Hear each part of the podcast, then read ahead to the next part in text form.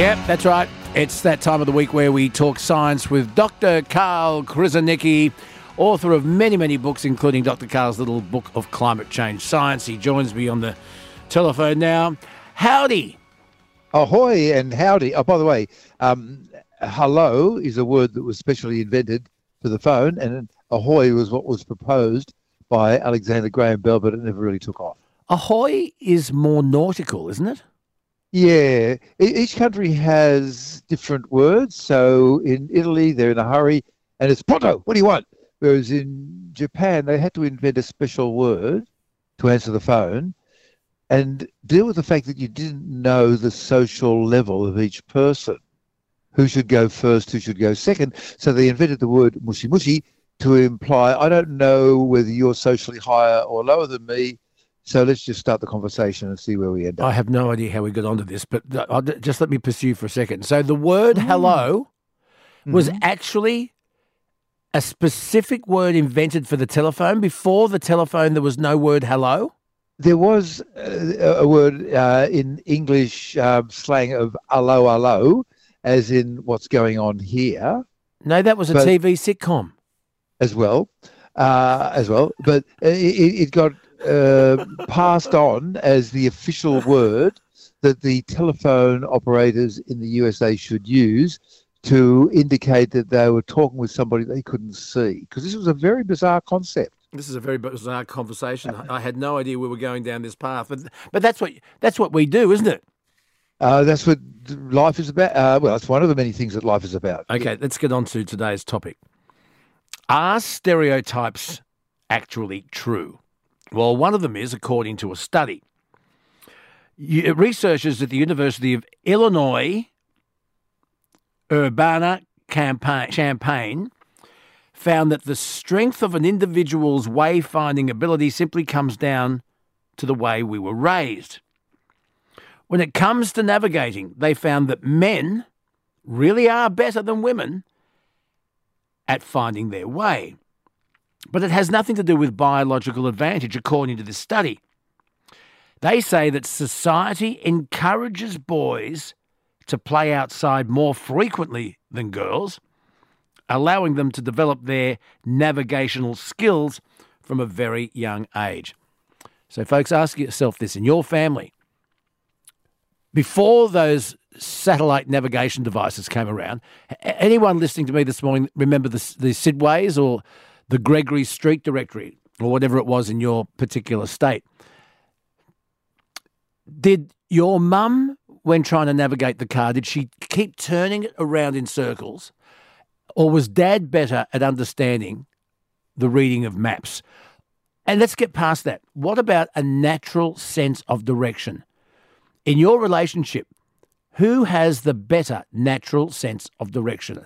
To get to, from here to here, we've got to go that way. Who's better at it? Dr. Karl, what are your mm-hmm. thoughts on all of this? It's interesting, isn't it? Well, you sent me the link, and the New York Post, which is the article, falls into the same category as the Daily Mail, which is Is it true or did you read it in the Daily Mail? And the headline is Men are actually better with directions than women, comma, study says. Now, that does not say that men are actually better with directions than women. The study doesn't say that. What it's doing is looking at sex differences in spatial navigation and trying to relate them to evolutionary adaptations. And they say there are, we couldn't find any innate reasons, looking at the literature, Mm. showing that men are innately better than women or vice versa. But it was reported as men are better with directions than women. And this is another case of sexism. So let me just take you through the history of this. You ready for it? I'm ready. Okay, so a really good study was done back in 2015 at the New- Norwegian University of Science and Technology. And they looked at men and women doing navigating while they did MRI scans on their brains. And they found that on average, there was a slight tendency that men would tend to go for a mental grid. Mhm. Where's north, south, east, and west? Yes, yes. while women would go, "Where's a landmark? Where's something Ah, I can yeah. hook onto?" Yeah. Right? Um, and they found that there was mm, a little bit of a difference in the men, but the sample size wasn't big enough. It was less than 50 to say. So they couldn't really say that men were better than women, but they did definitely do, navigate different ways. Okay, what about where the article says that society encourages boys to play outside more frequently than girls, so they've been socially conditioned to have to develop their navigational skills from a young age? That's correct. But that's different from the headline. Yeah, but yeah, but I'm just saying uh, uh, in the article it does say that because you know what Yeah. I, you know what I was thinking, Doctor Karl. Yeah. I was thinking back to the days where humans learnt to walk on their hind legs and they lived in caves and they went hunting. Mhm. And it was the men that hunted and gathered, and the women stayed in the cave and looked after things.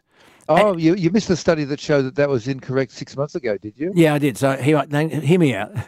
So I was thinking it takes us back to primeval days to cavemen, where the men used to tromp out of the cave and go looking for the woolly mammoth, and then they go and find it and do it and kill it and get it ready to bring back to drag back to the cave.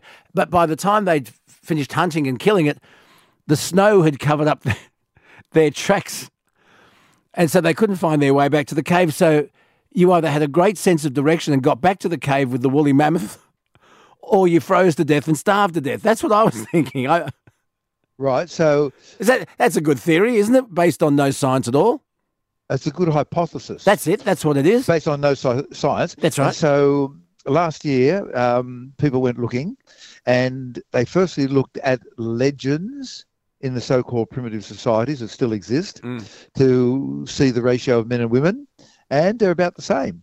Men and women doing the hunting, and then they Right. went looking at so-called primitive societies today Yeah.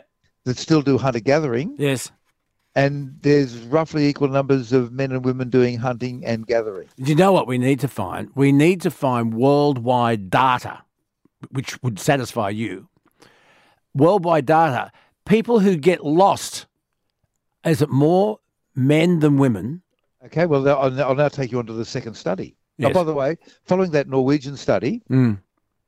in the second part of their study, they gave women a male sex hormone uh, on their tongues. Yeah. Well, half of them got the male sex hormone, half of them didn't, Yes. just to see if there was a sort of a gender thing Mm. in navigation. Yeah, yeah, yeah. And what happened? Okay, they found that the women did who were given the testosterone did not have any improvement in navigating. But wait for it, Yeah. the overwhelming majority of the popular me- media, New York Post uh, and and the Daily Mail, the overwhelming majority of the popular media media said the exact opposite. They said that testosterone did improve women's ability to navigate. Even though the study proved otherwise. Right. Okay, and now we're going to do the one looking at the whole world. And in two- 2018, there was a study in London that looked at, wait for it, two and a half million people Mm-hmm. from every single country in the entire world, Mm-hmm. Aged 18 to 99. Mm-hmm. Is, now, is that a big enough sample size for you? Well, it's it's a big sample. Yeah, it's the biggest we've ever done, two and a half million. That's a very Every big sample. It's the biggest sample I've ever heard of, actually. Yeah, same here. And they it studied how well they could play this game called Sea Hero Quest. And the goal of the game is to save the memories of the sea hero, the old sailor, to save his memories using your smartphone. And you need two specific skills. You need wayfaring, which is a navigational skill, and you need path integration. Let me tell you what they are. Yeah. Wayfi- wayfinding is that you look at the map from above, you've got this map in your hand or on the screen, and you say, oh, there's a checkpoint there and there and there. I've got to go in a deep, in a, in a specific order. But to actually do that, to actually set yourself off, you've then got to interpret and visualize it. You've got to plan a route, which has many different stops. You've got to memorize that route because you can't see it anymore from above. Yeah. You've got to mentally Yeah. monitor your progress, and then finally update your plan all the time while simultaneously turning the top down view into a ground level perspective and go from this port to this port, up that mountain, then into that swamp. Okay. Path integration is where you know where you are and where, where you came from. And so they had to go along this really complicated pathway, left, right, rivers, disorienting bends. And every now and then they had to stop and fire a flare gun in directly to their starting location. Where's home? There. And here's the th- here's the findings. Here's the findings. Number one, mate. Once you get over 20 year old, you suck.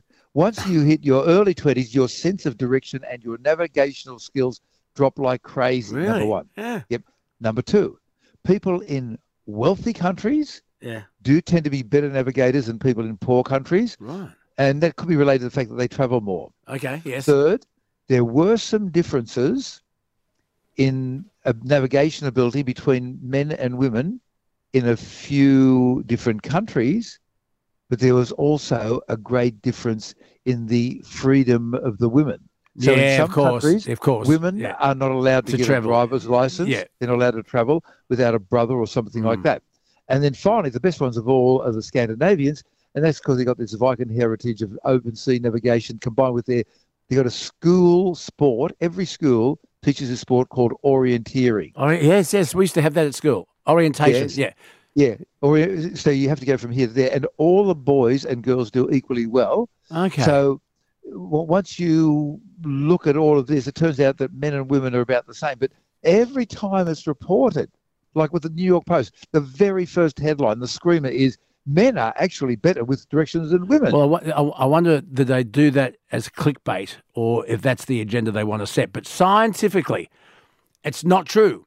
Everyone's about equal. So there you go. It's been kiboshed by Dr. Karl. Thank God you're here. yeah, okay, now look, I'll give you one more thing. Did I tell you about the sexism in the last Nobel Prize? Right. You know the Nobel Prizes, big yeah, deal. yeah, yeah. Um, there was a Nobel Prize given in medicine and physiology, and it was given for coming up with the mRNA vaccines, Hmm. which let us get the vaccines out so quickly that something between 20, 20 and 100 million people did not die. It saved that many lives. Mm-hmm. And the person who won the Nobel Prize was a woman, Mm-hmm. Yes. right?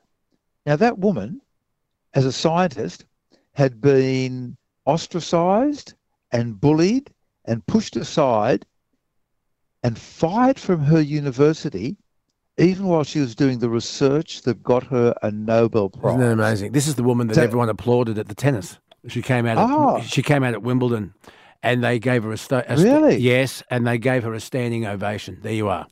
Right. So she saved 100 million, 20, 20 million to 100 million lives. Mm. But while she was doing that research, something else, and it wasn't that she had bad breath or she was rude or nasty or violent, something else, maybe it's related to her being a woman, got her fired. And it turns out when you go looking at where sexism is worst, you know, grading it from here to there, from top to bottom, the worst is the military, and second worst are universities. We are at a time. Ah. You have yourself a fantastic long weekend. How are you celebrating Australia Day tomorrow? Uh, I'm going down to have a look at the tennis Okay, Melbourne yeah, yeah, yeah. and do TikToks on it. Oh, that'll be fascinating. Like I'll give you an example. You know how Oh no, there's um, more. There's they- more, folks. we'll leave it till next time. No, go on. What are you doing with the TikTok and the tennis? Go on.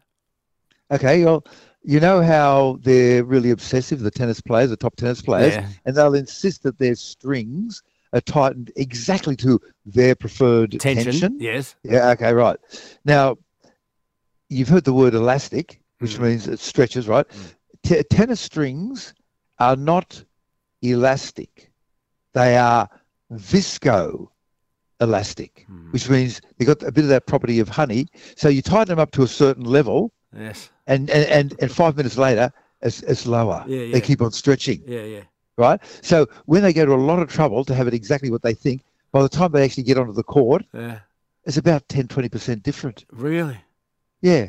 There and then go. they'll do things like line up all their water bottles in a row yeah. or pull on their trousers, pull on their shirt. Or they bounce it so many times before they serve. But the, the one thing I can't understand yet, but I'm trying to find out before I go and do my TikToky things, are when they serve, Yes. one hand is operating the tennis racket. Mm-hmm. Most of the time, practically all of the time, the other hand just goes wide open, spread eagle, Mm. like you're trying to Mm-hmm. open your. Why? What's going on? Because if you're going to hit the ball at the top of its trajectory, when you throw Yeah. the ball up so that the ball comes down at a greater angle, um, giving you more options as to where you're going to place that serve, if you had both hands in the air, you wouldn't be able to reach quite as high. You reach the height you can by leaning up. If you're right handed, you're up on your left front foot, mm-hmm. and the left hand is usually pointing at the ball, keeping an eye on it, keeping an eye on it. The left hand comes down, and the right hand then hits the ball, hopefully at the peak of its height, so that it gets that mm. angle. But but why? Because At you the but- moment that the racket hits the ball, does the other hand open up wide? you mean the fingers? The fingers go far apart as they can, and so do the thumb. What's that? What's Oh, that all about? I don't know. You'll have to. You, Neither do I. oh, you'll find out this weekend. You'll find out tomorrow, Doctor Karl. Them We I could, we could talk all day about all sorts of things, but we've got to focus. We've got to go. Thank you so much, Hey, Doctor Karl. Dr. Luke. I love you, Doctor Karl. Love your work and everything you've ever done and everything you ever will do. Well, we're not so sure about that, but thank you. Thank you.